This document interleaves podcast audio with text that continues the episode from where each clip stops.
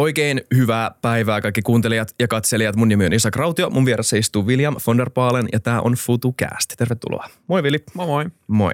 Hei Vili, tykkäät sä jutuista?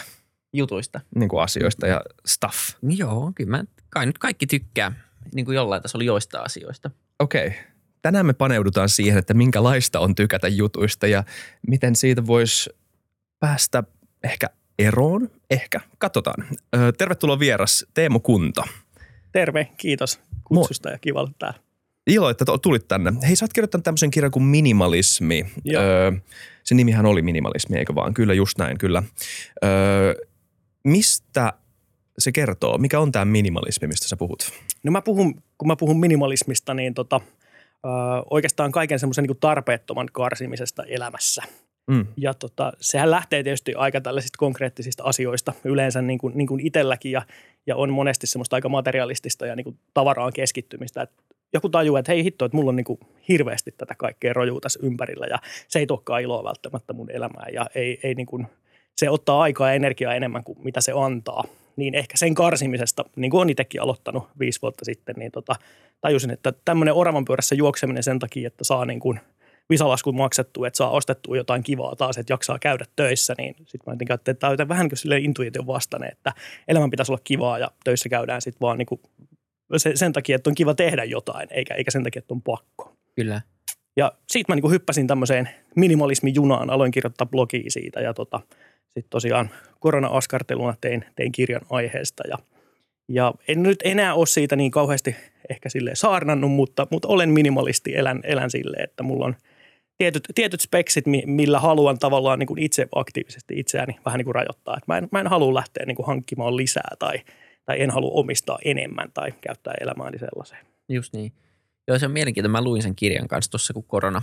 No silloin, kun se aika pitkälti, kun se tuli, ja tota, se oli hyvin minimalistinen kirja aiheen mukaisesti.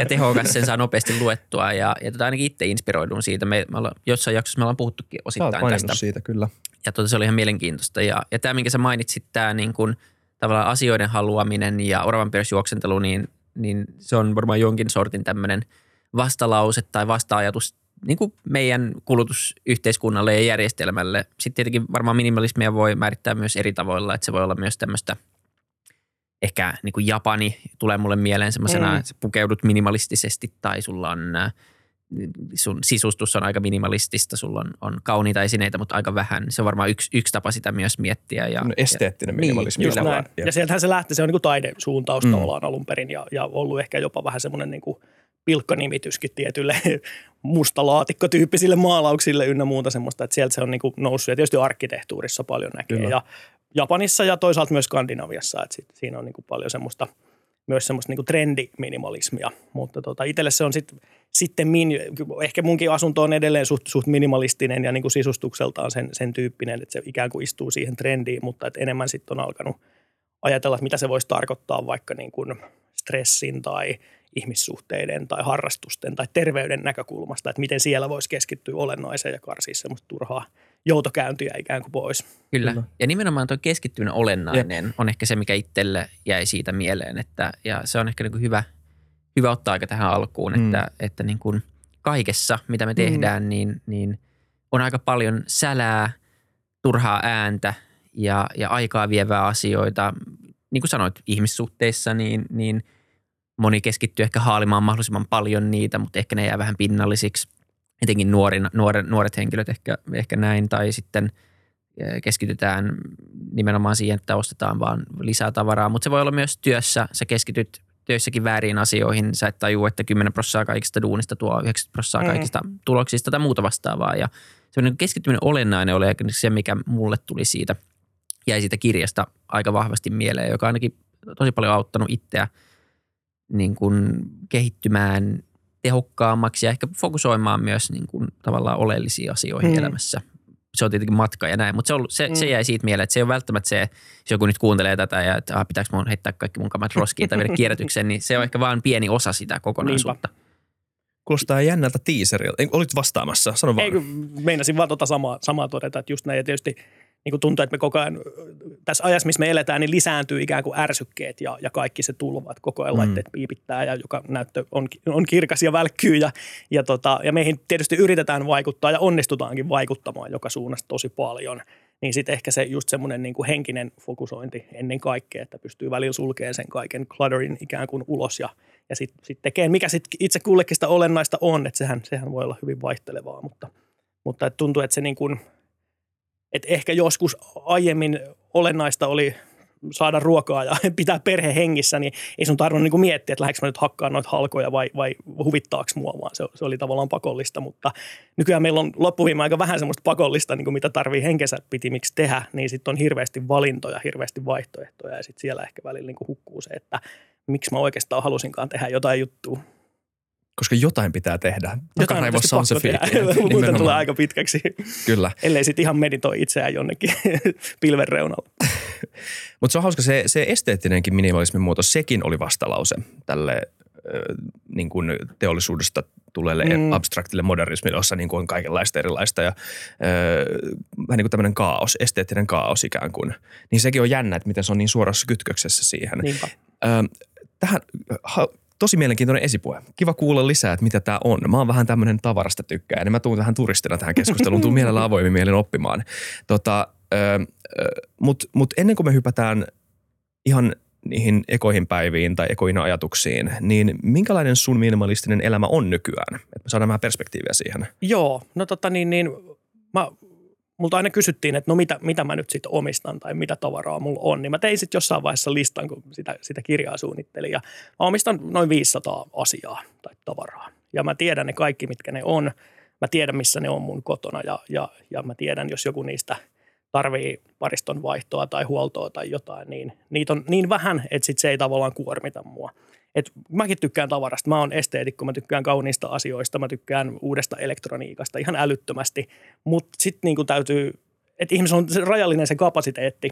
Jos, jos paljon nyt puhutaan niinku, ä, maapallon kapasiteetista ja miten me yli, ylikulutetaan sitä, niin, niin, niin tota, ehkä se semmoinen niinku jokaiselle läheisempi ilmastoahdistus on se pään sisäinen ilmasto, että sielläkin on vaan niin kuin rajallisesti sitä kapasiteettia ja jos sitä ajaa niin kuin nelinkertaisella volyymilla monta vuotta, niin sit, sit sä oot niin kuin kymmenen vuotta pois pelistä. Et, et, itse on niin kuin pyrkinyt sitten tavallaan niin kuin, va, niin kuin pick your battles, tavallaan valitsemaan ne asiat, että okei, okay, että tämä on se juttu, minkä mä haluan mun elämään, niin tämän eteen mä oon sitten valmis – käyttämään aikaa. Mä teen työtä aika tiukasti kasista neljää. Mä paan neljät läppärin kiinni, niin mä en ajattele työasioita sen jälkeen. Mä teen niin tämmöistä myynti- ja markkinointiduunia kiertotalouden parissa ja sekin on niin linjassa tavallaan omien arvojen kanssa. mä, mä en markkinoi uutta tavaraa, vaan, vaan mä myyn, myyn ideaa siitä, että julkinen sektorikin voi myydä ja ostaa vanhaa, että kaiken ei tarvitse aina, aina olla uutta. Ja, ja se on niin kuin tavallaan se kahdeksan tuntia päivässä. Mä tykkään tästä Alexander Stupin 888 ajattelusta. Sitten mä kahdeksan tuntia teen niin kuin hassuja asioita, mitkä muakin mua kiinnostaa ja kahdeksan tuntia pyrin nukkumaan. Ja tämä on niinku tavallaan se mun arki. Nämä on ne tärkeät palikat ja nämä mä haluan niinku pitää, pitää kasassa. Ja sitten sit jos siihen on tyrkyllä jotain, joka muuttaa sitä, niin sitten mä niinku harkitsen aika vakavasti, että onko mä valmis niinku luopuun tai joustaa jostain näistä. Kyllä. Ja ehkä hyvä tarkentaa, että jos jollekin kuulostaa paljolta se 500 asiaa – niin siinä on varmaan niin kuin ihan oikeasti kaikki. No siinä on ihan kaikki. Ja siis joo, tämä on hauska, mä joskus erehdyin mene jostain Redditistä lukemaan jotain keskustelua jonkun lehtijutun perusteella, mikä musta oli kirjoitettu. Ja sitten jengi oli siellä, että 500, ihan vitusti kamaa, että ei, ei mulla ole niin 20, että eihän toi ole mitään minimalismia. Ja, ja ei, se niin kuin, ei se jonkun mielestä olekaan. Mutta tota, jos ajatellaan, että keskimääräisessä suomalaisessa taloudessa on se 30 000 tavaraa mm. ja keskimääräisessä amerikkalaisessa taloudessa on 300 000 Just asiaa, näin. niin siihen verrattuna se sitten yhtäkkiä tuntuukin. Mutta niin lasketaanko tuossa niin kuin tulitikut, tulitikkuaskin sisällä tai mikä, mikä no on ei, se? Mä, mä, laskin, jos mulla olisi tulitikkuaski, niin mä laskisin sen niin. Niin kuin tulitikkuaskina tai sitten mulla on jotain äh, teippiä tai nippusiteitä tai, tai jotain tämmöisiä. Emme tietenkään niitä niin kuin laske yksitellen. Mä en tiedä tuosta amerikkalaisesta lukemasta, että kuinka se on laskettu, että onko siinä sitten jokainen, jokainen ruuvi laskettu niin kuin erikseen, mutta, mutta ei mulla myöskään tämmöisiä kasoja tavallaan hirveästi ole, ole niin kuin – että jokainen haarukka ja veitsi on laskettu yksitellen ja no kengät ja sukat pareittain, koska ei yhdellä tee mitään. Että tämmöistä logiikkaa mulle. Jokainen voi, joka haluaa jostain syystä laskea kamansa, niin voi tehdä sen niin kuin haluaa, mutta on ollut itselle jotenkin semmoinen, että mä oon miettinyt, että mikä on nyt semmoinen niin järkevä tapa. Ja, ja tavallaan niin kuin, ehkä se mulle se niin kuin siinä kiinnostavaa tällä hetkellä on se, että sitten yhtäkkiä jos alkaa niin kuin tulla ikään kuin elämään tai talouteen lisää tavaroita tai asioita, niin sitten mä voin niin kuin miettiä, että hetkinen, että miksi, että, niin kuin moni sanoo, että tavaraa vaan kertyy ja sehän on ihan totta. Jos ei sitä niin kuin patoa millään sitä tulvaa, niin yhtäkkiä vaan niin kuin pöydillä alkaa olla pinoja ja kaikkea kamaa tulee, niin toi on mulle jotenkin keino niin kuin ikään kuin tarkkailla itseäni, että hetkinen, että mä en voi sanoa, että sitä tavaraa vaan tullut jostain, vaan se on mulla niin kuin Excelissä, että mä tiedän, että jos sitä tulee, niin sitten mulla on niin kuin joku syy sille, että miksi, miksi mä oon antanut sen tulla mun elämään. Just niin. Joo, ei, se, se on totta. Taisi olla Naomi Klein, josta voi olla moni varmaan eri, tai monta eri mieltä, mutta hän kirjoitti sellaisen kirjan kuin Stuffocation – jota mä en ole lukenut kokonaan, mutta terminä ihan mielenkiintoinen. Joo. Eli se, että, että niin kun, ja se, se argumentti siinä oli se, että, että tota, meille tulee niin paljon tavaraa, että me ikään kuin, se, se alkaa ahdistaa meitä ja sitä kertyy ja näitä pinoja on, on kaikkialla ja, ja, ja tota, se on ihan mielenkiintoinen termi, että me ollaan menty siitä nimenomaan metsästä ja yhteiskunnassa siitä, missä, missä tota, jokainen, jokainen ruoka pitää hankkia siihen, että – meidän isoin ongelma monella on se, että meillä on liikaa tavaraa. Yep. Et kyllähän se kuvastaa aika paljon sitä, mitä on tapahtunut vaikka teollisen vallankumouksen jälkeen. Ja musta tämä on ihan mielenkiintoinen herättely, tämmöinen ähm, minimalistinen ajattelu ja ylipäänsä se, että vähän kyseenalaistaa välillä sitä omaakin kulutuskäyttäytymistä ja tavaroiden kertymistä. Mm. Sitten sen ei välttämättä tarvitse olla noinkaan radikaalia. Itsellä se ei mennyt mitenkään superradikaaliksi, mutta siellä oli hyviä käytännön vinkkejä siinä kirjassa – ää, millä, millä pystyi kuitenkin vähän miettimään, että okei, ja sitten kun vaikka alkoi laskea niitä jotain omia tavaroita, niin kyllä sä äkkiä huomaa, että se 500 on aika pieni määrä loppupeleissä, Joo. koska jo vaan kun sä lasket sun keittiökamat, niin kuin haarukat, veitset, lautaset, lasit – mitä nyt kaikkea on ruoanlaittoa, niin sä saat sun keittiöstä varmaan siis niin kuin satoja Sitten satoja. Mullakin on isoin on niin kuin varmaan 180 on niin kuin keittiössä Jep. ja mä pärjäsin vähemmälle, jos ei mulla olisi välillä niin kuin kolme lasta, jotka mun täytyy myös ruokkia ja tehdä ruokaa ja eikä koko ajan viitti olla myöskään tiskaamassa. Ja se ei ole se itseisarvo tietenkään ei. se tavaroiden määrä. Että jos siitä tulee sitten uusi stressimomentti, niin sitten sä oot mm. epäonnistunut niin kuin toiseen suuntaan. Niin, Et, se pointti on vaan se, että – varmaan lähes kaikilla on aika paljon turhaa tavaraa, mitä ei käytä tai mikä on rikki tai mikä on vaan jäänyt kaappeihin ja jota voisi kierrättää tai antaa pois tai myydä Niinpä. tai sitten heittää pois. Ja, ja tota, harva, harva niin kuin ehkä sitä miettii omassa arjessa. Se ei ole semmoinen asia, mihin mm. kiinnittää hirveästi, hirveästi huomiota, mutta sitten se on ehkä kuitenkin asia, joka saattaa – jos ei suorasti, niin ainakin epäsuorasti vähän viedekapasiteettia ja, ja siinä, vähän, siinä tulee vähän semmoinen niin kuin äänetön to-do-lista, joka tavallaan niin kuin jostain huutelee taustalta, kun sä tiedät. Niin, totta kai, että jos sulla on niin kuin tilaa kotona ja sulla on kaapissa tavarat, ne ei ole tiellä, niin mitä, eihän ne siellä mitään haittaa. Mutta kun sitten jossain täällä nakuttaa, että ai hitto, siellä on ne laskettelusukset, millä en ole 20 vuoteen laskenut, että pitäisiköhän niille tehdä jotain. Sitten se nousee esiin yleensä semmoisessa hetkessä, kun sä et voi tehdä sille mitään perinteisesti neljän aikaa aamuyöstä, kun et saa nukuttua tai jotain mm. muuta. Että, että ne tavallaan kuormittaa sitten kuitenkin ihmistä, varsinkin jos niitä alkaa sitten olla paljon. Niin, ja sitten on se perinteinen, että no ehkä mä joskus vielä käytän, että no mä säästän. Tämä, ja tämä on semmoinen tyypillinen, minkä ainakin itsekin tunnistaa. Ja sitten välillä on niitä hetkiä, että hyvä, että mä säästin. Niin, ja sitten ne, ne, hetket muistuu joo. mieleen, sit kun miettii, että pitäisikö tämä viedä. Ei, kyllä, mä, kyllä vielä tulee se hetki. Ja, ja tota, se on näin. haaskaamista. Että miksi mm. mä heittäisin näitä pois? Miksi, mä, miksi mä, näistä on maksettu joskus? Niin, Joo. vähän tämmöinen sunk cost ikään kuin niin. ajatus, että kulu on, on jo syntynyt. Se, se on ihan tutkittu tämmöinen niin sanottu omistusvaikutus, että jos toi kuppi on mun, niin mä ajattelen, että se on 30 prosenttia noin arvokkaampi kuin mitä, mitä sun kuppi, vaikka se on niin kuin samanlainen sama kuppi. niin siksi siitä on niin vaikea, vaikea päästä irti. Multa kysytte, että onko mä katunut jotain, niin tämän viiden vuoden aikana ää, mä myin mun keltaisen sadetakin silloin, kun mä en ole käyttänyt sitä vuosiin – ja sitten tuli Ultra Brown comeback-kiertue ja sitten olisi pitänyt tosi fanilla olla keltainen sadetakki. Niin siinä kävi niin kuin mielessä, että oispa mulla se vielä. Mutta sitten kun mä olin siellä keikalla, oli 30 astetta lämmintä ja ihmiset hikoili niissä sadetakeissa. Mä olin silleen, että mä olisin ihan hullu, jos mä nyt pitäisin tuollaista niin päällä. Mutta jotenkin se joukkoon ja laumaan kuulumisen ajatus siinä hetkessä, niin se on niin kuin ainut semmoinen, mikä on niin kuin tavallaan käynyt mielessä jossain vaiheessa, että pitikö sekin nyt kympillä myydä, että oishan se nyt mahtunut mun kaappiin. Mutta, mutta se on ainut hetki, kun sitä olisi tarvinnut. Mm.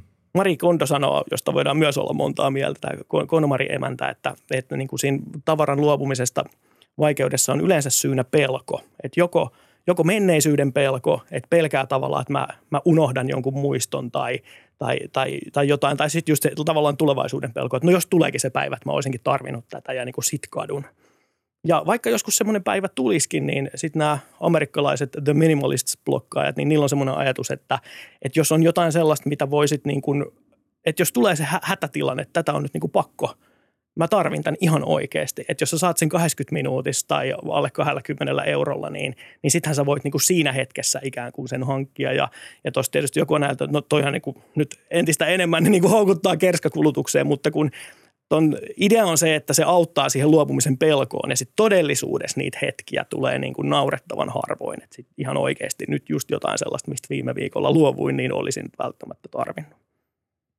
Mitä sitten niihin ekoihin päiviin, kun tämä alkoi tulemaan sun elämään minimalismi? Minkälaisessa elämäntilanteessa olit silloin? Mikä sun suhde tavaraan tai ylipäätään Joo. paljouteen oli silloin? Mä olin alun perin törmännyt tähän joskus 15 vuotta sitten just jossain amerikkalaisissa blogeissa niin kuin tavallaan semmoisena konseptina ja ideana. Ja silloin jo muistan, kun oli oma niin kuin pikkulapsivaihe, kolme lasta ja leikoja ja mekkoja ja tavaraa joka paikka täynnä, niin silloin se niin kuin iski heti, että ei vitsi, kun olisi siistiä, että se olisi ihan vaan ne pakolliset. Ja sieltä se on jäänyt tavallaan niin kuin itämään – mutta silloin viisi vuotta sitten, niin mulla oli semmoinen tilanne sopivasti, että mulla tota, päättyi duuni. Sitten mulla oli kahden vuoden vuokrasopimus semmoiseen mun unelmakämppään. Ja oli niin kuin ensimmäistä kertaa tavallaan mahdollisuus lähteä siitä jonnekin muualle.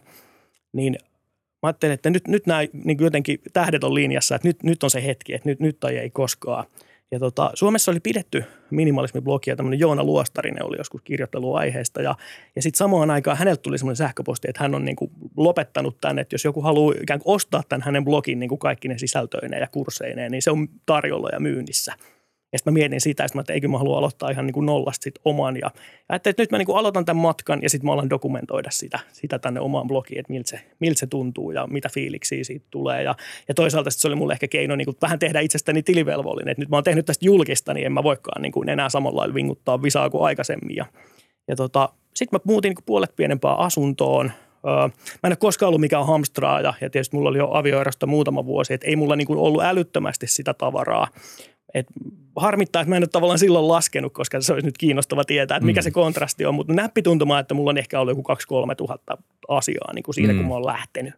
Ja on siitä kuitenkin sit niin kuin mennyt, mennyt tuota huomattavasti pienempään suuntaan. Ja, ja tota, sitten mä olin silleen, että nyt kaikki, mitä, mitä mä en oikeasti tarvitse tai mikä ei niin kuin tuota mulle iloa, mitä mä en – mä olin ostanut pleikkaria ja pelannut sillä niin kuin yhden päivän ja sitten se oli kerännyt pölyä kaksi vuotta. Ja niin kuin mä olin ajatellut, että aikuisella miehellä pitää pleikkari olla, mutta sit se ei oikeasti ollutkaan mulle mikään asia. Ja jos se jollekin on, niin eihän sitä silloin tietenkään myydä niin kuin pois, mutta kaiken tällaisen niin kuin raatsin elämästäni ja, ja sitä ajattelin, että nyt niin kuin, mä haluan myös jotain uutta – tuossa aiemmin puhetta äänikirjoista ja kirjojen lukemisesta. Mä ajattelin, että mä paan nyt niin Netflixit ja muut kiinni ja ollaan lukea kirjoja pitkästä aikaa. Nyt mä oon viisi vuotta lukenut ja nykyään myös vähän kuunnellut niin sen 50 kirjaa vuodessa. Ja on niin kuin sillä ajatellut, että mä haluan uusia ideoita mun päähän ja, ja niin kuin tilaa sellaiselle, enkä vaan niin kuin turruta itseäni sit pelkästään jollain viihteellä ja muulla. Ja siitä se niin kuin lähti. Sitten mä olin sen kaiken karsinut, mulla meni sen noin kuukausi, sitten mä tosiaan muutin ja sitten mä olin siellä uudessa kämpässä ja mietin, että mitäs nyt – ja tota, no sitten mä tein vähän, vähän YouTube-videoita aiheesta ja mulla oli semmoinen hyvä, hyvä sauma, että olin osapäivätyössä, että oli aikaa niin harrastaa ja puuhastella sitten tämän minimalismin ympärillä, niin,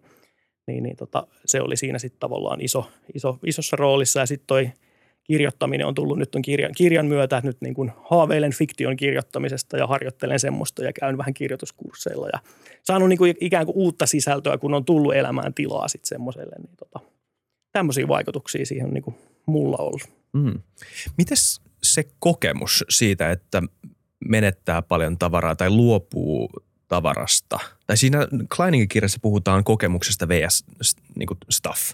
Että pitäisi enemmän siirtyä kokemukseen. Mutta kyllähän niin tavaroissakin on se, että ne tuo jonkunnäköisen kokemuksen jostain. Ö, niin minkälainen Joo. se tota, ö, kokemus siitä luopumisesta oli alussa? Tota, niin, niin, kokemus luopumisesta oli mulle niin kuin älyttömän vapauttava. Mä olin, mä olin okay. niin kuin pelkästään ihan fiiliksi. Että jokainen niin kuin, mä myin aika paljon sitten Facebook-kirpputorilla jotain kenkiä ja huonekaluja ja muuta, niin aina kun joku kävi hakemaan jotain, mä sanoin, että jes, aina vaan niin kuin olo vaan paranee. Ja, ja tota, joku on niin kuin sanonut, että kun on hirveästi karsinut tavaraa, että sitten on yhtäkkiä tullut semmoinen tyhjyyden tunne, että, että mitäs, mitäs mun elämään niin kuin jää tai jotain muuta, niin mulla ei ollut mitään semmoista. Että tietysti mielestä siitä karsimisesta voi tulla, mä oon itse sitä kelaillut silleen, että – että jos kuluttaminen ja ostaminen on monille se, niin kuin mikä tuo jotenkin turvaa ja viihdettä ja, ja, ja kivoja fiiliksiä, niin, niin siitä karsimisesta voi tulla vähän niin kuin jos siinä lähdetään sitä toista ääripäätä ikään kuin jahtaamaan sit vaan sen karsimisen vuoksi, niin sillä voi olla ihan sama vaikutus, että tämä on se mun elämän sisältö, että mä karsin tätä mun tavaraa. Ja sitten kun se karsittava loppuu, niin sitten se saattaa heilahtaa takaisin niin kuin toiseen ääripäähän, että nyt täytyy taas hankkia jotain, että on jotain tekemistä. Mutta, mutta mulla ei tullut tällaista, vaan musta oli jotenkin tosi niin kuin siistiä, että nyt, nyt mun ei niin kuin – että se minima, minimalismi ei ole mulle jotain semmoista, että mä koko ajan karsin elämästä juttuja, vaan se oli semmoinen tietty työkalu ja hetki ja kuukausi, jolla mä tavallaan niin tein sen isoimman työn. Ja sitten mä oon vaan niin nautiskellut siitä elämästä sen jälkeen tavallaan. Että, että tota, ja ylipäänsä tietysti toi kokemuksellisuus, että, että kyllä mäkin niin kuin, mä kulutan ja käytän rahaa, mutta mä käytän sitä sitten just nimenomaan niin kokemuksiin ja keikkoihin, tapahtumiin, hyvin syömiseen, mikä musta alkaa ehkä vähän näkyä ja se on ehkä seuraava minimalisoinnin kohde, mutta, mutta tota, niin, niin, joka tapauksessa niin, että kyllähän sitä niin kuin, eihän minimalismi tarkoita välttämättä sitä, että lopettaa kuluttamisen. Mutta on niitäkin ihmisiä, jotka sitten muuttaa metsämökkiin ja alkaa viljellä oman ruokansa ja, ja, ja tavallaan haluaa viedä sen jopa sitten semmoiseen aika askeettiseen suuntaan, mutta, mutta se ei ole mulle henkilökohtaisesti koskaan ollut niin semmoinen. Mm. Pitkä matka uhurahupparista siihen. Joo, tämä on tämmöinen tota, saatu lahjus. Ah, okei, okay, no, se on hieno. Mutta ei kaupallinen yhteistyö. niitä mä en ole suostunut tekemään, vaikka niitä on pyydetty. Kyllä, mutta mut se on just näin, että, että ehkä vielä jos palaa siihen, niin kyllähän se, se ajatus on, on siinä nimenomaan varmaan se, että se on eri ihmisille eri, eri asia. Ja se on terminä vaan, ehkä se niin kuin tilan tekeminen on se kiteytys kuitenkin Totta. loppupeleissä. että on sitten fyysisellä esineillä – Onko se fokuksen kehittämistä, turhan karsimista, jotta voi löytää uutta. Ähm, mitä se ikinä onkaan, niin se on ikään kuin tilan tekemistä. Se on ainakin itsellä ollut se ja, ja tota, ähm, se kun on se ajatus, niin se ei ole niin pelottavaa. Että jos sulle ei ole niin kuin semmoista fiilistä, että sulla on liikaa tavaraa tai sä omistat vaan semmoisia asioita, joita, sä aidosti tykkäät ja joita sä käytät, jos sä saat jotain iloa – niin eihän sun tarvitse sitten lähteä siitä, että sä pois. Mutta sitten voi ehkä katsoa jotain muuta, että sun kirjassa oli myös digiminimalismista ää, luku Joo. ja ajatuksia. Se tarttuu ainakin itteen silloin. Mä oon täälläkin saarnannut digiminimalismista vaikka kuinka paljon. Mun mielestä se oli, se oli hyvä termi. Ja se taas kuvastaa ehkä sitä, että se ei liity mitenkään asioihin. Kaikki digitaalinen, miten se mukaan vie tilaa mistä ja kaistaa.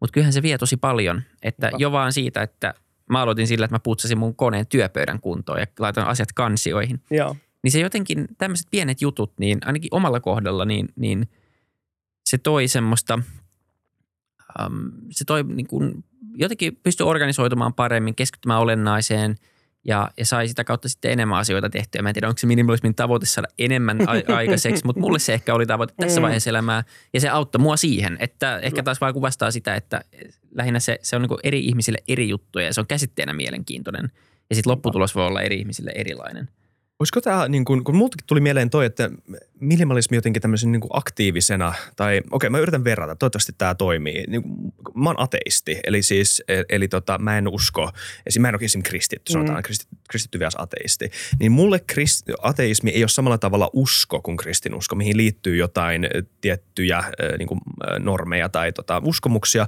vaan se on nimenomaan niiden poissaolo, joka mun sitten jälkikäteen pitää täyttää jollain, niin kuin mä olen tehnyt tässä vuosien varrella sitä kehitän. Et se on nimenomaan, se ei ole pelkästään henkilökohtaista, se on nimenomaan tyhjiö, jonka sä luot, luot sille, mitä sä sitten jälkeenpäin, millä sä sitten jälkeenpäin päätät sen täyttää. Onko tämä hyvä tapa ajatella minimalismia? Mutta tuossa on, tossa on niinku ihan idea, että ei, ei minimalismi niin. ole joku aate, jonka sä niinku otat elämään ja täytät sillä elämässä, niin. vaan just nimenomaan niinku se turhan, turhan tauhkan poissa olemista. Öö, Essentialism on myös kirjoaiheesta, joka on tavallaan niin kuin ihan sama asia, mutta siinä ehkä fokus on vielä enemmän niin kuin siinä nimenomaan olennaiseen keskittymisessä. Musta se on niin kuin aika hyvä. Ja jossain noissa minimalismi-miiteissä joku heitti hyviä, hyviä ajatuksia, että sopivalismi tai sujuvalismi voisi mm. myös olla niin semmoinen suomalainen vastine, että, mm. että mä haluan, että mun elämä on sujuvaa. Että mä en halua, että mulla on mahdollisimman vähän vaatteita, jolloin mun pitäisi pyörittää pyykkikonetta joka päivä, vaan mä haluan, että mulla on semmoinen määrä, että sitten kun mä laitan ne koneeseen, niin se on tavallaan täynnä ja se on niin kuin järkevää. Että, että arki olisi sujuvaa ja siihen ei menisi niin kuin aikaa ja energiaa tai – niin jos mietitään tämmöisiä perusuniformupukeutujia tai jotain muuta, että jos mulla on vaan samanlaisia teepaitoja kaapissa, mun ei tarvitse niin aamulla miettiä, että minkä mä näistä laitan, vaan mä otan sen seuraavan puhtaan ja laitan sen päälle ja silloin sekin kapasiteetti vapautuu niin kuin johonkin muuhun. Niin ja sitten se on taas niin kuin just nimenomaan henkilökohtaisesti jollekin, niin, niin vaatteet on tapa tietenkin mm. ilmasta itteensä ja se olisi kaikkein niin kuin pahin painajainen se, että sulla olisi aina sama paita Niinpä. ja se toteat, että musta ei tule ikinä minimalismi, jos toi on se, mitä minimalisti tekee. se, mitä minimalisti raamattu sanoo. Mutta nimenomaan se ei ole näin. Että sit, mm. jos sulle on tärkeää, niin sit sä voit omistaa, päättää, että sä omistat erilaisia vaatteita. Et, et sitä, et, ei, ei, ja tämä on nimenomaan, että se ei ole mikään dogma ja sitä ei niin saanota ylhäältä päin, niin. että tälleen sitä tehdään, tälleen sitä pakko tehdä. Muuten sä oot huono, huono minimalisti. Huono minimalisti, joo.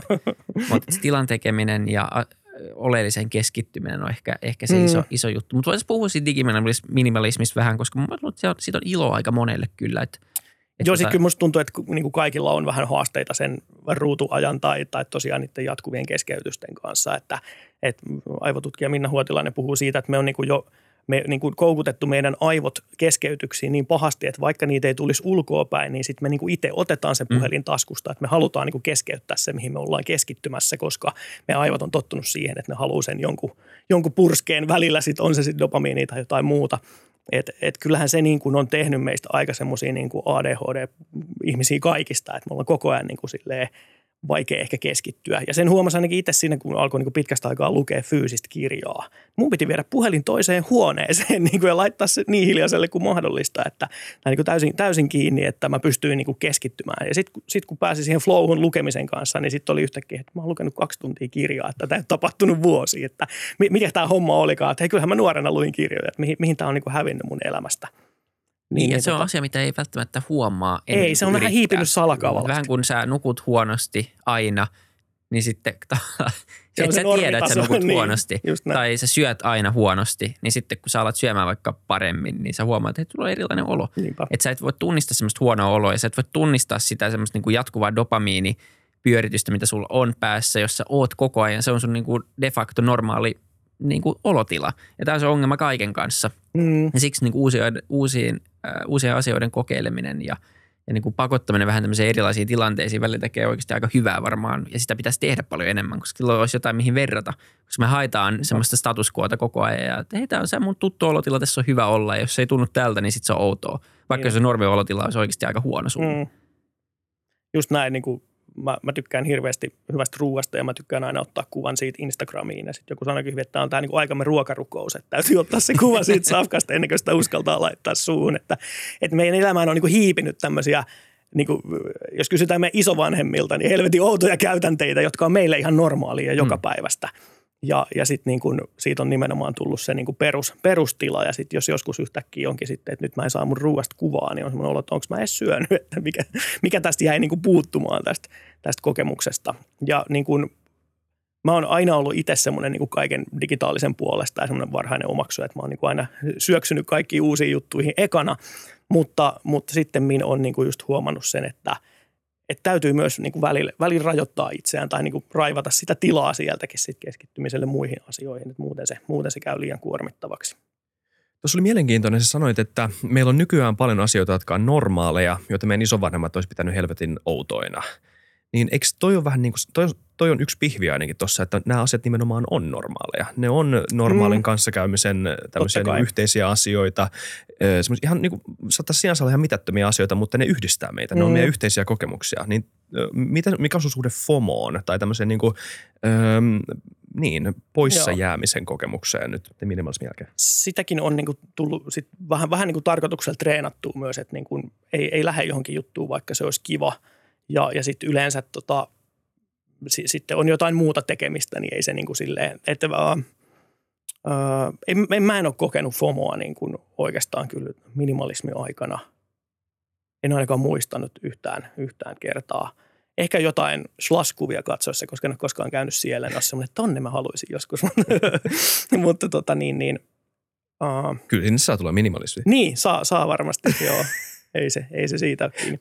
Mutta tota niin, niin kyllähän se varmaan se FOMOkin on niin kuin semmoinen, en mä tiedä, siis onhan sitä varmaan niin kuin aina ollut, että ennen on sitten niin kuin pelättiin sitä, että, että missataan niin kuin pidempi elinikä tai, tai jotain muuta, mikä joillain toisilla on, mutta että, että kyllähän niin kuin siitä semmoisesta kokemuksellisuudesta, mikä on myös niin kuin aika isossa roolissa ehkä, ehkä nykyihmisen ja jopa minimalistin elämää, niin, niin kyllähän siitäkin niin kuin helposti voi, voi sitten syntyä semmoisia tilanteita, että tuntuu, että ainakin jos koko ajan seuraa sitä somea ja katsoo sieltä niitä muiden elämän highlightseja, että kaikilla niin kuin tapahtuu hirveästi koko ajan jotain, niin uh, kyllä mulle, mulle joku sanoi treffikumppani, että kun se on katsonut mun Instagramiin, niin hänestä tuntuu, että mä teen niin kuin päivässä enemmän kuin hän kuukaudessa asioita. Mm. Sitten tietysti kun on paljon sitä aikaa ja voi, voi niin kuin nauttia siitä, niin tulee tehtyykin paljon asioita. Että se voi olla yksi syy, miksi ei mulla ole sitä FOMOa. Ei mulla ole aikaa siihen FOMOa, koska mulla on koko ajan kaikki kivoja juttuja elämässä. Mutta, mutta kyllä sitä varmaan niin kuin marraskuussa, kun sataa räntää ja istuu yksin himassa, niin joskus voi olla semmoinen olo, että vois, vois, voispa olla jotain kivaa nyt, kun muilla näyttää olevan. Mutta siihenkin ehkä paremmin auttaa sitten just se, että laittaa sen somen pois välillä, niin sitten ei niin kuin tiedä, mitä missä jos on niin kuin herkkä semmoiselle. Kyllä. Onko sinulla sitten päinvastoin ollut, sä puhuit siitä vapautumisesta aiemmin, niin onko sekin liittynyt, onko se vapautuminen liittynyt myös siihen, että sä oot päässyt jotenkin irti näistä äh, FOMO-kahleista? Varmaan joo, joo, varmaan niistäkin ihan, ihan samalla lailla kuin siitä niin kuin materiaan metsästämisen sen niin kuin vimmasta. Okei, okay. jännää.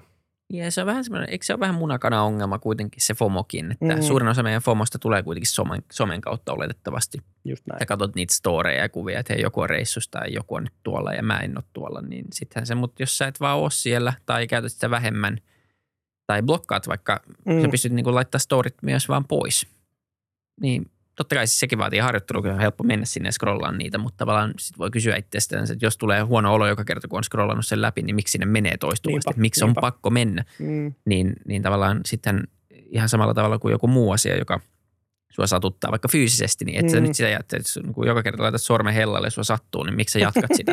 Niinpä. Että tota, mutta me ollaan huonoja varmaan niin tunnistamaan henkistä kipua ja semmoista asiaa, joka aiheuttaa meille stressiä, koska taas jos se sun normiorotila on olla – taipuvainen vaikka tämmöiseen tai ahdistunut, niin ehkä mm. sä et mm. pysty sitten vertaamaan sitä siihen, mitä on olla ikään kuin Niinpä. ei ahdistunut tai ei sessantunut näistä asioista ja sitten sä vaan jatkat niitä ja, ja tota, varmasti niin kuin monessa tapauksessa olisi ihan, ihan hyvä. Ja se ei poista sitä, etteikö sitten vaikka somessa on myös hyviä puolia ja niin, hyviä syitä olla siellä. Mutta miten sä luot sen tasapainon näissä Ehkä asioissa? Ehkä se tavallaan se semmoinen, niin kuin, että olla silleen niin kuin tavallaan mindful kaikessa, mitä mm. tekee. Mm. Että sehän niin kuin siinä semmoisessa jatkuvassa ärsyketulituksessa mm. niin kuin unohtuu tai sille ei ole tilaa. Mutta mut sitten kun raivaa elämäänsä sitä tilaa, niin yhtä lailla, että jos, jos sitten tekee jonkun ostoksen tai hankinnan, niin sulla on niin kuin ikään kuin aikaa pohtia sitä rauhassa, että onko tämä hetkellinen mielihalu vai onko tämä joku oikea tarve. Et jos mä haluan ostaa jotain, niin mä laitan sen niin kuin – 30 päiväksi niin kuin parasta jälkeen listalle ja sitten jos se kuukauden päästä vielä on semmoinen, että niin joo, ihan, tämä on ihan oikea, oikea tarve, niin sitten mä oon niin antanut itseni luvan, että sitten mä voin hankkia sen. Ja yleensä ne asiat, jotka sinne listalle päätyy, niin voi olla siellä vuosia ennen kuin niistä tulee tavallaan sitten ihan oikeasti joku tarve, että se on, niin kuin, on, on niin kuin pakko hankkia. Niin sama tavallaan niin kuin kaikessa, että – että sitten kun on sitä kapasiteettia ja jotenkin henkistä energiaa, niin samaa voi miettiä sitten sen, sä pystyt niinku miettimään tai pysähtyyn sen somen äärelle, että hetkinen, että tekeekö tämä mulle hyvää vai huonoa, että haluanko mä tätä vai haluanko mä laittaa tämän, tämän välillä pois. Ja mä oon kokeillut kaikenlaisia digipaastoja myös omassa elämässäni, ollut joskus puoli vuotta pois kaikista someista niin kuin kokonaan ja – ja todennut, että, että niissä on niitä paljon myös niitä hyviä asioita, sit, mitä mä kaipaan. Mun sosiaalinen elämä, varsinkin ennen kuin muutin viime kesänä tänne stadiin, niin oli niin kuin hyvin pitkälti sen, sen somen välitteistä, koska ystäviä oli, oli paljon täällä ja, ja eri puolilla, niin tota, missään nimessä niin kuin halunnut siitä sit luopua. Mutta just se, että silloin kun sä pystyt niin kuin käyttämään sitä siihen, mikä on hyödyllistä ja kivaa ja mihin sä haluat sitä käyttää, niin silloinhan se on tosi fine. Mutta sitten jos se alkaa kuormittaa, niin sitten siihen tarvii niin kuin sitä fokusointia ja tilan raivausta yhtä lailla kuin sinne kodin olohuoneeseen tai, tai sinne vaatekaappiin, mistä ne teepaitan pinot kaatuu niskaan, kun oven avaa, niin silloin sille kannattaa tehdä jotain. Hmm. Miten sä näet sitten, jos joku haluaisi tämmöistä kokeilla, että mit, mitkä on semmoiset hyvät askeleet, koska tämä on, tämä on oikeasti voi olla aikamoinen savotta, jos sä elät nimenomaan siinä, siinä niin kuin tilanteessa, missä suurin osa meistä, ja mä en nyt halua tässä esittää, että mä olisin jotenkin päässyt mistään melkein mistään irti, mutta se on ainakin mitä tämä on tehnyt sen kirjan jälkeen, mitä on kokeillut itse, niin – ainakin se on nimenomaan vähän tuonut sellaisia tapoja ajatella asioita ja on pystynyt vaikka karsimaan kyllä niin kuin tiettyjä asioita ja, ja vähän niin kuin tuomaan hyviä uusia rutiineja elämään. Ja mä oon itse jättänyt sen siihen, että mä en vienyt sitä siitä niin kuin mitenkään pidemmälle, että pakko nyt olla minimalisti, mitä sekin mm. tarkoittaakaan. Mutta mä sain sieltä tosi paljon käytännön hyviä juttuja, jotka on parantanut mun elämänlaatua tai, tai niin kuin kehittänyt mun, mun rutiineja. Ja nimenomaan rutiinit on ollut semmoinen asia, mikä multa on puuttunut – ja nyt niitä on saanut ja se auttaa tosi paljon ja se luo tasapainoisempaa elämää. Aivan. Mutta jos joku haluaisi aloittaa tämän suon purkamisen, että niin kuin moni on tämmöinen perustyyppi, joka tykkää kuluttaa ja mm. käyttää mm. palkat kivoihin juttuihin ja on somessa, koska siellä on kiva olla. Ei, ei siinä ole mitään. Niin, kuin, niin ja kyllä mäkin on somessa Niinpä. paljon ja, ja ostan asioita. Ei, niin kuin, ja siis varmaan suurin osa on, ei, mm. eikä se mm. ehkä se nyt, ei se tarvitse olla mikään guru, mutta varmasti niin kuin, oma väite on se, että näissä on niin kuin kaikille jotain hyötyä omaan elämään ilman, että tarvitsee olla niin radikaali. Niin mitkä olisivat sellaiset niin helpot, hyvät tavat lähestyä tämmöistä ajattelua? Kyllä se varmaan niin tuosta tuosta tavarapäästä, koska se on aika semmoinen niin hands on, niin se, se on varmaan se, että kyllä mä niin kuin siitä on kaikki suositellut lähtemään. Ja, ja ehkä sitten jotain helppoja asioita, niin kylpyhuoneen kaappi on aika semmoinen hyvä, että siellä on monilla semmoisia purkkeja, minne on kuivunut vähän jotain pohjalle. Ja, ja tota, mitä ei ole pitkään aikaan käyttänyt eikä oikeasti aiokkaan käyttää, mutta miettii, että saattaisi vielä joskus käyttää. Tai toi on ollut kallista rasvaa, että ei sitä voi heittää pois, niin mä lähtisin jostain tämmöisestä, että missä on niin kuin kertyneenä niin kuin käytännössä roskaa – ja sitten ehkä just joku, joku sukkalaatikko, missä sulla on parittomia rikkinäisiä sukkia tai, tai jotain muuta, niin, tai sitten niitä paperipinoja, mitä on, on kotona helposti, helposti pöydillä, niin tota, semmoisten läpikäynnistä. Sitten kun sä saat sitä fyysistä tilaa, niin se kummasti luo niin kuin myös jotenkin semmoista henkistä avaruutta ja, ja sitten voi hypätä jonkun vähän, vähän isomman, isomman asian kimppuun. Öö, kyllä mä itse varmaan lähdin, lähdin vaatekaapista oikeastaan, että se oli mulle niin semmoinen, semmoinen helpoin – mistä, mistä lähtee liikkeelle. Ja, ja totesin, että, niin kuin, että mä et syy, miksi mulla on nykyään vain yhdenlaisia teepaitoja, on se, että mulla oli ennen monenlaisia ja sitten mulla oli se yksi lempipaita, jonka mä otin aina, jos niin kun se vaan oli puhtaana. Sitten mä mietin, että miksi mulla ei ole näitä enempää, niin mulla on vaan niitä lempipaitoja, niin se on niin kuin helppo, helppo valinta. Ja, ja sieltä tavallaan karsimalla. Sitten jos on niin kuin jotain semmoista niin kuin – Ää, jos rakastaa kirjoja, niin ei kannata lähteä kirjahyllystä liikkeelle, koska se on sulle silloin se vaikein juttu, eikä sitä välttämättä tarvikkaan karsia. Mutta mut sielläkin voi olla semmoista, että vanha, vanha tietosanakirjasarja, minkä on perinyt, mitä ei ole koskaan edes avannut, niin sille voi jollain olla antikvariaatissa vielä kysyntää ja sitten se saattaa uutta tilaa niin kuin vaikka, vaikka uusille kirjoille, jos se on sun juttu. Että, että niin kuin ei sille, se riippuu varmaan vähän ihmisestä, mutta ihan, ihan niin kuin vaikeinta on tietysti nämä tämmöiset tunnearvoasiat, että jos sulla on joku – isoäidiltä peritty asia, joka muistuttaa sinua hänestä tai, tai muuta, niin eihän, eihän semmoisista kannata ainakaan lähteä liikkeelle, eikä niitä välttämättä edes tarvitse karsia, mutta että ne on yleensä sitten se viimeinen rasti, että kun harjoittelee tämmöisillä triviaaleilla, koska sekin on käytännössä niin päätöksen tekemistähän se on. Sehän meille on vaikeaa, että mä en osaa päättää, että tarvitsenko mä tätä vielä vai en.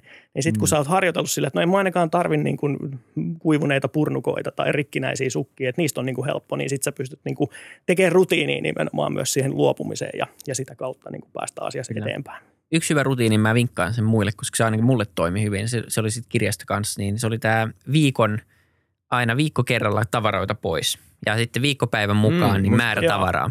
Maanantai yksi, tiistai kaksi tavaraa ja niin edelleen, sitten sunnuntaina seitsemän. Yes. Ja sit, se oli aika hyvä. että laittaa vaikka omalle tylylistalle tai jotain, että muistat nyt tehdä sen. Ja siis se voi olla mikä tahansa tavara. Maanantaina vaikka yksi sukka, joka on rikki, niin se viet sen pois ja sitten sä oot hoitanut sen – Jep. Voit olla tyytyväinen, että nyt mä karsin ja mä oon aloittanut tämän mun minimalismiprojektin. Ja vitsi toi toimi muuten hyvin. Kun sit sunnuntaina ihan innossa, innossa, että mistä mä löydän nyt seitsemän juttua. Just näin. Ja kyllä niitä löytyy aika monta viikkoa, mä voin sanoa putkeen. Aivan turhaa sälää jokaisesta kaapista tällaisesta. Nyt vaikeampaa, koska nyt niin kun on saanut aika paljon semmoista pois. Just näin. Sitten seuraava askel olisi oikeasti varmasti niin kun tehdä näitä vaikeita päätöksiä, mutta siihen mä en vielä ole mennyt. Mä oon tehnyt näitä helppoja päätöksiä. Mutta niistäkin kertyi yllättävän monta sataa tavaraa, mitkä sai, sai jonnekin vaan pois. Niinpä.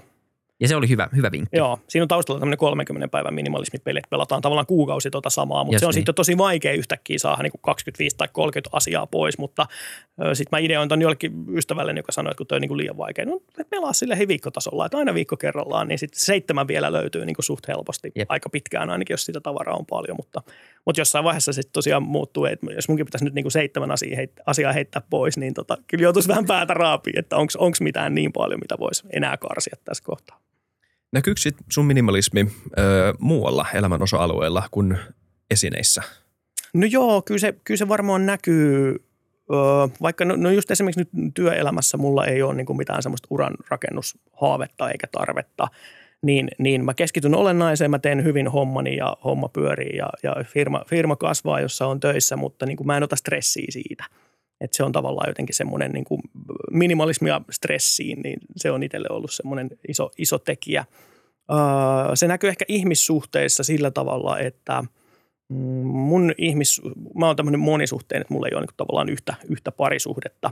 Ja mä pyrin pitämään niin pikkusen kevyempänä ikään kuin niitä mun ihmissuhteita. Totta kai kun ihminen rakastuu, niin silloin sitä laittaa niin all in helposti, mutta, mutta siinäkin on halunnut jotenkin pitää semmoisen, että mä en halua, että tästä tulee mun niin elämän isoin ja tärkein, tärkein asia, että mä, mä niin uhraan kaikki omat – periaatteeni tai ajatuksen, että mä en voisi en vois asua toisen ihmisen kanssa, koska mä en haluaisi tehdä itselleni sitä, että jonkun muun tavaroita on siellä tai toisaalta niin kuin mä haluaisin tehdä toiselle sitä, että mä oon pedantti minimalisti, että voitko kerää noin sun kamat täältä pois, niin siitä ei niin kuin tulisi mitään, että mä oon tavallaan minimalisoinut semmoista arjen ahdistusta myöskin niin kuin – omasta, omasta elämästäni pois. Tämä on jännä, että polyamorisuus on minimalismia. Ei se välttämättä ole, mutta, mutta tota, se, se, näyttää jopa niin kuin toimi, toimivan Joo. sen kanssa, että tota, ei se niin kuin, sekään ei poissulje sitä.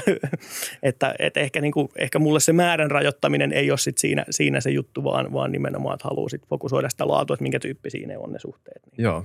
Se on ollut itselle, itselle siinä niin kuin merkittävä tekijä. Mutta just ehkä niin kuin semmoista niin kuin – turhan, turhan ahdistuksen ja stressin minimalisointia elämässä, niin, niin se on se, mihin on niin kuin viime aikoina pääasiassa pyrkinyt. Okei. Okay. Miten sitten tota, liittyen minimalismiin, puhuit tuosta, että ei ole mitään ö, ö, urahaaveita tai tämmöisiä, ymmärrän sen. Liittyykö se johonkin isompaan kuvaan siitä, että, että, että, tota, ei, että sä et katso tulevaisuuteen kauhean pitkälle? Uh, no mä ehkä pyrin elämään niin kuin aika lailla tässä hetkessä. Kyllä mä tietysti katson tulevaisuuteen ja, ja mulla on lapsia ja mietin heidän tulevaisuutta ja, ja sillä tavalla, mutta tota, mulla ei esimerkiksi ole niin mitään omaisuuden kerryttämisen tai vaurastumisen haaveita myöskään, että mä en niin kuin, pyri, pyri, pyri semmoiseen. Mulla tietysti ei ole niin kuin mitään omaisuutta taustalla, niin en ole sitten myöskään niin kuin halunnut tavallaan lähteä käyttämään elämääni siihen, että alkaisin kerryttämään, kerryttämään sitä. Ää, ei ole myöskään mitään tämmöistä niin kuin varhaiselle eläkkeelle pääsyn haavetta, mikä, mikä monia niin kuin ajaa minimalismiin ja säästämiseen, että ne tekee hulluna töitä 20 vuotta ja sitten sit ne jää niin kuin 40 eläkkeelle. Nämä firettäjät. Niin, niin, nämä firettäjät nimenomaan. niin tota, eikä siinä sekin voi olla tosi, mm. minimalismi voi olla tosi hyvä keino niin kuin mm. siihen, Jep. että se auttaa siihen, mutta mulle ei ole myöskään, että mä tykkään hirveästi niin kuin – tehdä asioita, tehdä töitä. Että kyllä mä haluan tehdä töitä niin kauan, kun mulla niin kuin päässä mikään, mikään liikkuu, niin ei mulla ole niin kuin tarvetta päästä semmoisesta eroon. Mutta nimenomaan, että pitää se kautta linjan se työelämä semmoisen niin mielekkäänä, että se ei ole, se ei ole ahdistavaa tai, tai stressaavaa. Aina välillä kaikki työt tietysti stressaa, mutta että niin kuin lähtökohtaisesti että se ei ole semmoista sitä oravan pyörässä juoksemista. Kyllä. Sulla alun perin, mä katsoin jotain videoa, sulla alun perin lähti se tota, ö, ikään kuin pakosta vähän niin kuin, sille, että joutui karsimaan vain elintason tota, materiaalisen alen, niin palkka meni pienemmäksi, niin kuin suomeksi sanottuna. Uh, niitä itse asiassa mulla loppuduunit vähän niin yllättäen, että mulla, mä en vielä, vielä tiennyt, mistä mä seuraavan palkka palkkani meni tosi saan. pieneksi. Niin, niin, mulla niin kuin kuukausi oli semmoinen niin tyhjäkäynti sitten tavallaan, niin. mikä oli sitten se sama aika, kun mä tämän karsimisen tein ja no sitten sit jo kuukauden päästä aloitin seuraavassa työssä, että ei siinä niin kuin sillä lailla, en, en varsinaisesti ehtinyt työttömyyttä kokea, kun olin käytännössä lomalla, mutta tota, mutta joo, siinä oli niinku tämmöinen, sillä myös että nyt on niinku se sopiva sauma ja sopiva joo. hetki. Että oli ehkä semmoinen pieni tönäisy, jota oli myös itse varmaan tarvinnut. Että niin kauan kuin oli, niinku, oli niinku mukavaa ja lepposaa ja helppoa ja, ja niinku raha, raha virtassa sitä koko ajan käytti, niin ei sitten ehkä samalla lailla tullut edes niitä ajatuksia, että olisiko se minimalismi nyt niinku ajankohtaista. Mutta, mutta tässä yhteydessä sitten se Joo. Tuli. Mua kiinnostaa tosta se suurin pudottaja-efekti, se suurin pudottaja-efekti, että kun nämä tota, lihavat ihmiset menee tota, TV-sarjasta laihduttaa, sitten heti sen sarjan jälkeen menee vielä lihavammaksi, lihavammaksi koska se... Ja se oli joku keskimäärin, mitä, se oli ihan käsittämätön määrä, mitä 90 kiloa tulee takas. Joo. Tai jotain. Siis jotain taitaa olla vähän niin kuin kaikissa, jotka harrastaa diettejä, niin yleensä ne niin kuin backfire. Niin joo, joo, elee vähän silleen. Joo. Niin mua kiinnostaa tämä siinä, koska nythän, nyt sun elintaso on taas kohonnut semmoiseen, että sä pystyisit ylläpitämään mm. ei-minimalistista elämää. Niin minkälainen se on ollut se, että nyt se joudut vähän niin kuin itsekurin kautta tai jonkun oman rutiinin kautta Joo, mulla on tietyssä mielessä ollut myös vähän semmoista niin kuin huijarisyndroomaa, että hetkinen, että mä asun niin kuin – kymppikerroksessa kalliossa ja mulla on kattoterassi, että onko tämä nyt minimalismia, että voiko, voiko, tälle, voiko minimalisti elää tälleen. Mutta sitten se on ehkä tullut just sitä kautta, että no hei, että tämä on, on just sitä, mistä mä niin kuin elämässä nautin ja mikä on mulle tärkeää, niin mä, mä maksan mielelläni tätä vähän niin kuin korkeampaa vuokraa ja se on, se on vaan yksi asia. Joo, totta. Niin, niin tota, ei ole, niinku semmoista, ei ole tullut semmoista oloa, että hei mä haluan takaisin oravan pyörää ja mä haluan saada lisää. Et se on ehkä niinku se – Mä pidin myös semmoisen älä osta mitään vuoden silloin sit niin sen minimalismin alkuvaiheessa. Et mä en ostanut niin kuin mitään muuta kuin ruokaa ja hygieniatuotteita niin kuin pakollisia. Lenkkarit hajos, niin oli pakko korvata ne uusilla, mutta et niin kuin tavallaan, niin se auttoi jotenkin niin kuin miettimään sitä ja muuttaa niitä omia kulutustottumuksia niin kuin jollain tavalla. Että ei ole niin kuin semmoista Et esimerkiksi tällä hetkellä niin ei, ei, en mä niin kuin halua mitään. Jos mä saisin yhtäkkiä ylimääräistä rahaa, niin ei mulla ole niin kuin mitään ostoslistalla. niin en mä tiedä, mihin se sitten sit se varmaan menisi niin kuin hauskanpitoon ja, ja, ja tota kesänviettoon, mutta, mutta silleen, että ei mulla ole semmoisia – että mä tarvitsisin koko ajan jotain lisää, niin se on ehkä ollut yksi semmoinen isoin tekijä itselle. Kun ennen oli aina jotenkin silleen, että kun seuraava palkka tulee, niin sitten mä ostan sen ja sitä seuraavasta mä ostan ton. Mä muistan, kun mä ostin ensimmäisen Bemarini joskus ja ää, mun piti tota, se oli viety katsastuskonttorille ja sitten mä sain hakea sen sieltä itse niin kuin autoliikkeestä ja sitten myyjä antoi mulle niin kuin isomman ja kalliimman Bemarin alle, että ajat tällä sinne katsastuskonttorille, saat sieltä sen oman sitten.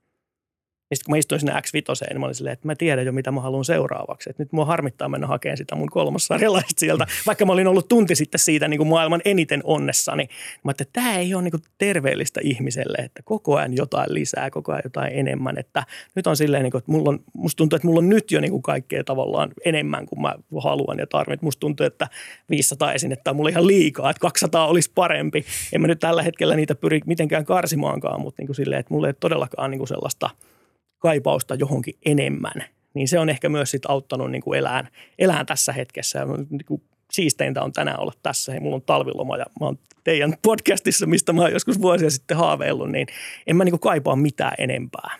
Just niin. Joo. Vapauttavaa ihan varmasti. Kyllä, mä uskon, kyllä, kyllä, kyllä tuossa on niin järkeä ihan varmasti ja näin se on, että aina on jotain parempaa. Aina on, Se ei joo. lopu. Se, se pyörä ei lopu, että kyllä aina on, on joku, joku parempi auto tai parempi vaate tai ainakin paperilla. Niinpä. Siis niin kuin tällä, että, että se, se, on varmasti se on semmoinen tie, mi- mikä, mikä tota, ja se, on, se on osittain se syy, miksi ihmisten, tai samalla kun ihmisten palkka nousee, vaikka nousisi tosi korkeaksikin, niin ihmiset onnistuu aina käyttämään sen ja vähän lisää. Jos sä et sitä ajattele taas ja yritä, yritä säästää tietoisesti suurimman Niinpä. osa sun palkasta, niin se on jännätää, että näin meillä vaan käy. Aina kun Joo. tulee rahaa sisään, niin raha menee ulos. Se on semmoinen niin kuin meidän vakiomoodi. Se on tämmöinen hedonism treadmill, että sä voit niinku lisätä vauhtia siihen juoksumattoon ja voit kallistuskulmaa nostaa, mutta, mutta edelleen sä oot niinku tavallaan samalla paikalla. Sitten vasta jos sä osaat niinku pysähtyä siihen ja vaikka pysäyttää sen juoksun jopa hetkeksi, niin sitten voi niinku olla silleen, että no tässähän mulla niinku on tämä kaikki, mm. mitä, mä, mitä mä elämään tarvin. Ja on vaikea olla tyytyväinen. Siis niin kuin tavallaan, mä luulen, että se on taitona yksi jaloimpia ja vaikeimpia saavuttaa. Jos puhutaan niin kuin nykymaailman zenistä, mm. niin mä luulen, tyytyväisyys, se on nyt, nyt tullut tässä itsellä semmoiseksi, toi on, Joo. vitsi. Et jos sä oikeasti sanot, että sä oot tyytyväinen siihen, mitä sulla on kaikki on hyvin, niin sä oot, sä oot niin kuin nyky, nykymaailman buddha. Et se, se on oikeasti vaikeeta. Mä voin sanoa, että mä, varmasti, jos pitäisi joo. kysyä ihmisiltä Mm. kadulla, ottaa sata ihmistä, kysyä, että oot täysin tyytyväinen kaikkeen sun elämässä. Niin suurin osa kyllä ei ole. Ei varmasti, ei varmasti. Ja se on vaikeaa ollakin. Tai Suomessa varmaan olisi, tämähän on, tää, on tämän onnellisuuden syy, eikö vaan? Sitä Niin, no, sen takia, niin, että me pärjätään niin, niin, näissä kyllä, kyllä. että me silleen vastataan. Mutta siitä on niinku eri tasoja. Joo. kyllä, kyllä. Et tavallaan niin tyytyväinen, että sä et hae. Ja sitten tavallaan tarviiko niiden, niiden poissulkea? On erilaisia tyytyväisyyksiä. Toi on varmaan On. semmoinen niin zen-taso. Sitten on se, että sä voit olla tyytyväinen ja samaan aikaan olla vielä kunnianhimoinen ja halua kehittää Joo, asioita. Ne ei se poissulje On vähän niin kuin toisiaan. ehkä ihmistyyppiasia myös, että mä oon vähän tämmöinen niin kuin laiskan pulskea ja tavallaan tykkään niin kuin siitä, että asiat on mukavasti ja ei tarvi hulluna hikoilla ja juosta. Ö, Eihän me varmaan ihmiskuntana oltaisi tässä, missä me ollaan, jos ei se tyytymättömyys olisi tietyllä tavalla myös niin kuin osa, osa meidän niin kuin olemista, Joo. että, että haluaa tehdä jotain. Ja kyllä mäkin haluan tehdä jotain asioita paremmin. Mä haluan, haluan juosta joskus maratonin elämässä ja tehdä asioita niin kuin sen, sen eteen, niin, niin totta kai se niin kuin silloin laittaa tekemään, mutta, mutta se, että se ei niin kuin lähde semmoisesta jostain äh, ulkoisen gratificationin tarpeesta En- tai huomion hakuisuudesta tai, tai tarpeesta päästä pätemään ja saada näkyvyyttä, vaan, vaan niin kuin jostain semmoisesta, että kun tämä on jotain, mitä mä tykkään tehdä, että tässä mä haluan kehittyä sen takia. En saadakseni siitä parempaa liksaa, vaan niin kuin nauttiakseni siitä enemmän. Nimenomaan. Niin mä uskon, että sillen, silloin se tyytyväisyys niin kuin kehittymisen kanssa voi mennä silleen käsi kädessä kuitenkin. Kyllä. Joo, semmoinen arvopohjaisuus omissa valinnoissa. Ja sekin on taas helpommin sanottu kuin tehty. Että jos miettii omia päätöksiä ja asioita, mitä haluaa, ja miettii, että miksi niitä haluaa, niin kuinka, kuinka moni voi rehellisesti sanoa, että nämä kaikki tulee multa sisältä. Jep. Koska sä, et, et, Mm. sä itsekään voi sitä tietää, että mikä on sun itse ikään kuin vapaata tahtoa. Mm. Filosofin vieressä pitää aina tehdä tämmöiset heittomerkit. ja, ja tota, tai sitten se, että, että sulle syötetään. Totta kai sulle Niinpä. tulee ärsykkeitä ja, ja Mm, tätä syötettä kyllä. samalla tavalla. Mutta kyllä se varmaan jossain se, se piilee se niin kuin tyytyväisyys ja sitten ihmistyypistä riippuen haluaminen, mutta oikeista syistä. Aivan. Niin se on onnellisuutta, jos Varmasti. pitäisi, pitäisi jotenkin määrittää se. eikä siinä mitään vikaa olla tyytyväinen omaan NS-keskivertaisen elämään. Sehän on keskivertainen vaan, jos sitä verrataan. Mm-hmm. Ja nythän me pystytään vertaamaan sitä koko planeettaan. Jep. Ja sehän on illuusio ikään tavallaan. Niinpä. Joo, nimenomaan siis suurin osa varmaan ihmisten ahdistuksesta tulee nimenomaan siitä, että me verrataan. Joo. Kyllä. Ja pystytään vertaamaan. Ja aina sitä kautta halutaan lisää vaikka, jos sä oisit sinä ja sä et tietäisi, mitä muut tekee, niin haluaisitko enemmän? No, luultavasti et, mm. koska sä et tietoinen siitä, mitä on olemassa tai mitä pitäisi haluta tai muut tekee. Että se, se vertaus on, on, on tosi pahasta Jep. luultavasti. Ja yhtä lailla minimalistina, hyvä. jos mä vertaan itseäni japanilaiseen extreme minimalistiin, jolla on niin kuin yhdet syömäpuikot ja kulho ja sitten se nukkuu lattialla, niin, niin voihan siinäkin tulla semmoinen, että niin kuin haluaisin olla enemmän minimalisti, niin, niin mm. ihan samat sudenkuopat tavallaan niin kuin siinä vähyydessäkin tietyssä mielessä on kuin siinä paljoudessa. Mutta ehkä just se semmoinen jotenkin vähän buddhalainen haluamisen lakkaaminen, että en halua enemmän, mutta en halua toisaalta vähemmänkään, vaan haluan olla niin kuin tässä, missä nyt on, niin, niin, niin se on varmaan jonkunlainen avain siihen onnellisuuden kokemiseen. Niin vähän semmoinen Einsteinin as simple as possible, but not ne. simpler. Että, tota, semmoinen, niin kuin, että pysytään tässä ja, ja tota, ei tarvi väkisenkään tehdä asiat myöskään pakollisesti Niinpä. yksinkertaisemmiksi tai huonommiksi. Niin, niin, tota. Miten tämä, tämä on, olisi kuitenkin, tuntuu, että tämä on relevantti myös isommassa kontekstissa tämä keskustelu, tämmöinen niin kuluttamisen vähentäminen ja asioiden haluaminen vähän vähemmän kuin aikaisemmin, niin, niin ihan vaan siinä, että, että jos me halutaan tiettyjä isoja ongelmiakin ratkaista – ja olla parempia kuluttajia, jotka tukevat tätä planeettaa, niin, niin näet sä, että tämä on niinku yksi tie siihen. Miten sä, niinku, oot sä toiveikas yhtään sen suhteen, että tämä olisi laajemminkin levittäytyvä aate vai? vai? No kyllähän tuossa tietysti pandemian alkuvaiheessa, kun yhtäkkiä Kiinassa näkyi sinistä taivasta ja Venetsian kanavissa kaloja, niin, niin kuin pilkahti semmoinen toivo, että voisiko olla, että me niin kuin alettaisikin niin kuin yhdessä rajoittaa itseämme niin kuin järkevästi, että ei tuhottaisikaan tätä tätä palloa kerralla, mutta sitten kun alkoi katsoa, että Amazonista on myyty enemmän kuin koskaan aiemmin tavaraa ja, ja, ja ihmiset kulutti, jos ei ne sitten voinut matkustaa, niin ne kulutti muuhun sen, muuhun sen ja, ja niin kuin verkkokauppojen ä, tulokset nousi, niin tota, vähän, vähän sitten semmoinen niin kuin – en, en ole taipuvainen pessimismiin, mutta niin kuin se realismi tietysti, että kyllähän ihminen näyttää olevan vähän semmoinen homokonsumerikus, että kyllä se niin kuin koko ajan haluaa johonkin kuluttaa. Mutta mut siis pakkohan meidän on, että jos niin kuin ajatellaan, että 2050 vuoteen mennessä me, meidän pitäisi laskea kulutusta 90 prosenttia, niin kyllä se jotain muutoksia vaatii. Jostain se on vähennettävä. Jostain se on niin kuin vähennettävä. Mm. Totta kai niin kuin voidaan kuluttaa fiksummin ja vastuullisemmin ja se on, se on mahtavaa, että näistä asioista puhutaan tosi paljon. Ja mulla ei itse niin kuin tässä minimalismin ryhtymisessä alun perin edes ollut mitään niin kuin ekologista twistiä. Että se, se ei ollut mulle niin kuin semmoinen, että mulla ei ollut ilmastoahdistusta, mutta mut nyt kun tämä on niin kuin noussut tämä teema koko entistä enemmän esiin, niin sitten on vähän silleen, että no hei, mun hiilijalanjälki on noin 3000, että on se ainakin niin kuin jo oikeassa suunnassa. Ja sitten tietysti kun on tuommoisia tiedostavia teini, teinityttöjä itsellä, niin saa niin kuin boomerina vähän anteeksi, että no faija sen täisi yrittää, että se ei niin kuin aja sillä järeimmällä katumaasturilla ja lentele Taimaahan koko ajan ja tota, niin päin pois, että silloin niin kuin saanut sitten semmoista hyvää keskustelua aikaa niin kuin omien lasten kanssa ja sitten tuntuu, että heiltäkin niin kuin se tietynlaista semmoista hyväksyntää, mitä, mitä ehkä välttämättä niin kuin keskimäärin tässä iässä nelikymppisenä vanhempana ei lapsiltaan välttämättä aina saa, että tota, että se on ollut jotenkin semmoinen hieno, hieno kokemus myöskin – mutta tota, että jos me nyt Suomessa meidän ylikulutuspäivä on maaliskuun viimeinen päivä, eli me käytetään käytännössä neljän maapallon resurssit, niin eihän se voi, eihän me voida vaan jatkaa sitä silleen. Ei me voida niin kuin, tämmöisessä maailmassa mennä enää sen taakse, että no entä, entäs Kiina ja entäs Intia, kun suurin osa Kiinankin hiilijalanjäljestä on tavallaan meidän länsimainen syytä, kun me tuotetaan siellä, siellä uudet iPhoneimme ja kaikki muukin, että – että pakkohan tässä on niin tulla muutoksia. Ja kyllä mä väitän mun kirjassa, että, että jollain aikavälillä meistä kaikista on niin jollain tavalla tultava minimalista. Ja ei siinä mielessä pitäisi olla ääriminimalisti, mutta just siinä mielessä, että on niin pakko pystyä jostain, jostain karsimaan tai tekemään fiksumpia valintoja. Että se, se, että aina vaan lisää, niin se ei vaan niin yksinkertaisesti voi jatkuu. Kyllä. Tyhjentävä vastaus. Joo, Joo, ei, ei, ei voi sanoa hirveästi muuta.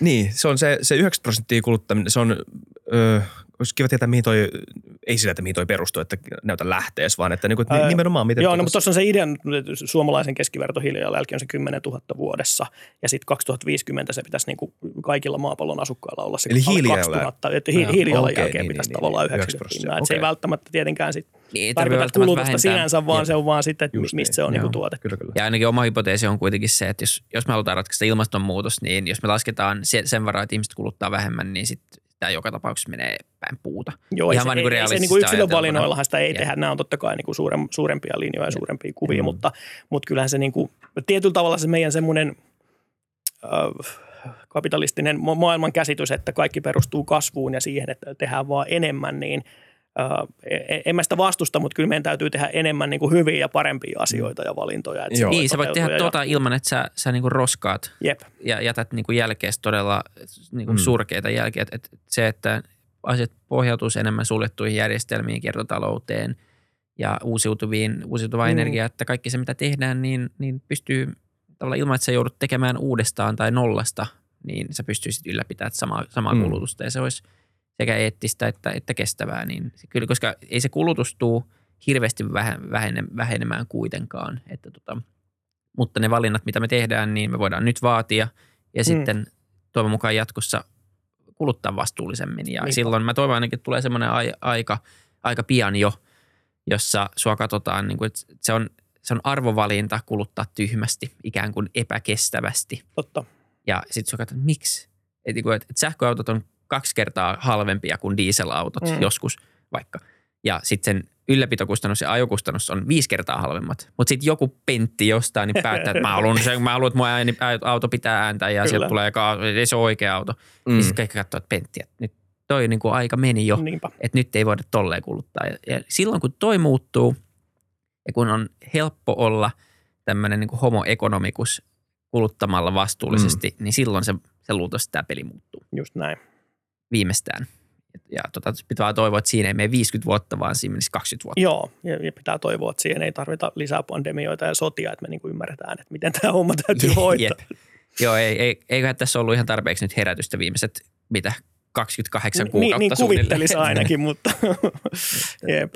Kyllä. Ei, näin se on, näin se on on ollut mielenkiintoista. Mä, tota, vois kokeilla tuota viikkojuttua. Öö, se kuulosti tosi jännältä. Eli ja se siis, on helppoa kuitenkin. Eli siis käydään läpi vielä. Aloittaa maanantaina yhdellä asialla, sitten tiistaina kaksi, keskiviikkona kolme, aina sunnuntaina asti seitsemän, yes. sitten se nollaantuu. Yes. Sitten oli tämä extreme-versio, että menee kuukauden, eli siis vikana päivänä 30. Yes. Onko se se idea? Okei, se on Just aika HC. Se on, mä aloitan eka Siinä tulee jo melkein 500 tavaraa siinä kuukaudessa, jos, jos ton vetää. Et se on uh. sitten niin kuin aika järeä, mutta toi, toi viikosta on hyvä aloittaa. Toi kyllä muuten toinen, toi kun puhuttiin noista numeroista, että niin asioiden määrästä. Jos sulla on 500 ja sitten sulla oli aiemmin silloin sun aiemmassa kämpässä, missä sulla ei ollut heittomerkeissä niin paljon tavaraa, oli muutama tuhat. No mitään kärryä. Paljon mulla on. Ei tosi vaikea. Sä oot muuttanut jonkun verran ja ollut pois Suomessa. Se vähentää väkisinkin. Se on sellainen asia, joka vähentää. Että sä et voi ottaa kaikkea mukaan, niin sä joudut jättää tai Kyllä, viemään ja antamaan pois. Et se, on, se on tosi tehokas, tehokas tapa. Kyllä Sitten, jos sä asut tosi, niin, Varmaan on, ja kaikilla on, mutta jos sä asut niin pitkään samassa kämpässä, niin totta kai sitä kertyy. Jos sulla on sattuu olemaan isot varastot tai mahdollisuus varastoida, niin sitten sun tarvitse heittää pois. Just näin, että jos sitä tilaa on, niin silloin on niin taipumus täyttyä, mm. että se, se on niin kuin väkisinkin näin. Mutta voi, voi vaikka laskea sen vaatekaappinsa sisällön tai, tai vaikka kengät tai jotain, joku tämmöinen niin kuin helppo kategoria ja sitten niin pohtii, että okei, että suhteessa niin tuohon, niin tämä kertoo jostain. Mutta 28 tavaraa viikossa on se viikkohaaste. Mm. Ää, kai sitten nopealla tulee näin, niin, niin tota, ähm, se on silleen aika hyvä. Kun se kerran tekee, niin, ja sitten tulee ihan hyvä fiilis heittää vähän roskia pois. Eikö sä löydät niin 28 roskaa sun kämpästä vaan? Mä lupaan. Niin, siis, siis joku turha. karkkipaperi. Niin, ja, ja no siis ehkä se, ihan niin roskasta, mutta, mut siis, joo, just, dödäpurkki. Niin, just tämmöistä, niin, just tämmöistä tai, tai rikkinäisiä vaatteita, jotka on vaan jäänyt tai, tai mitä tahansa. Niin Kyllä. niitä löytyy ihan varmasti Jep. jokaisen paik- kodista niin kuin 28 jotain Näin. tämmöistä niin kuin turhaketta. Sitten seuraava viikko voi olla jo vaikeampi. Kyllä. Mut kyllä se, niin kuin, se voi olla sitten, että, että mä ainakin vähän kategorisoin, että okei, nyt tämän viikon mä otan täältä vaatekaapista ja vien kierrätykseen vanhoja, vanhoja vaatteita vanhoja teepaitoja, jotka ei, ne on liian pieniä. Miksi ne on täällä? Mm-hmm. Tämä on kahdeksan vuotta vanha ja, ja näin. Ja mä en ole käyttänyt tätä viimeiseen viiteen vuoteen, mutta se on kuitenkin siellä. Niin kyllä tuommoisia on paljon ja ne on ihan turhia. Niistä ei Niinpä. saa mitään iloa. Ja sitten jos on, on niitä tavallaan niitä semmoisia niin ideaaliminän tavaroita, että niin kuin – että haaveilen siitä, että järjestän suuria illallisia ja siksi minulla on näin ja näin paljon astioita ja ruoanlaittovälineitä, mutta en ole koskaan järjestänyt illallista. Eli se, se ideaali isak, joka järjestää illallisia, niin ei asu niin kuin sun kanssa saman katon alla, että se on joku toinen, niin älä, älä säilytä niin kuin sen omaisuutta, mm. koska varsinkin Helsingissä tietysti voi laskea ihan sillä, että me maksetaan niin kuin vuokraa jonkun ideaali-ihmisen omaisuudesta, jota me ei oikeasti käytetä, että onko siinä mitään järkeä, kun neljät maksaa, mitä ne maksaa. Niin, totta. Kyllä. Pitää se oli hyvä, sen mä olin unohtanut sen ideaaliminen. Se, se, oli, se oli hyvä tapa myös ajatella sitä. Tai just harrastusvälineitä, että harrastaa vuorikiipeilyä ja syvemmeren sukellusta ja, ja kaikkea. Ja sitten oikeasti on koittanut niitä kerran ja hankkinut hirveästi gearia niitä varten. Ja sitten on niin kuin silleen, että no pitäisi mut kun ei ehi. On niin kiire tässä oravan pyörässä. Mm, Joo. Niin kyllä. Jännä, okei. Mä, mä, mä lukea tuo kirja kanssa. Onko tämä mielenkiintoista? Tämä saattaisi olla vähän edes, niin kuin, vähän minimalismia elämässä ei voi haitata. Ei varmasti. Se on, se on kaikille jotain hyötyä. Joo. Se kuitenkin loppuu siihen, että sitten mä päätän jonkun tuhannen asian rajan ja sitten mä teen vaan semmoisen, mä teippaan yhden semmoisen ison asiapallon johonkin huoneeseen. Toi on yksi juttu. Mä lasken ton yksi. Huijaan itten. No ei, se olisi vain itsensä huijaamista. Jos me tiedetään jotain huijaamista, ei kannata huijaa muita, mutta ei todellakaan kannata huijaa itseänsä. Näin se muuten on. Se on ihan totta. Hyvä. Hei, kiva kun pääsit juttelemaan aiheesta. Kiitos, oli kiva. Kiva olla messissä. Ja hei, kiitos kaikille kuuntelijoille ja katsojille. Kertokaa kommenteissa, oletteko te tiimi minimalismi vai tiimi maksimalismi. Palataan ensi jaksossa. Moi moi. Moro. Mahdollisimman paljon.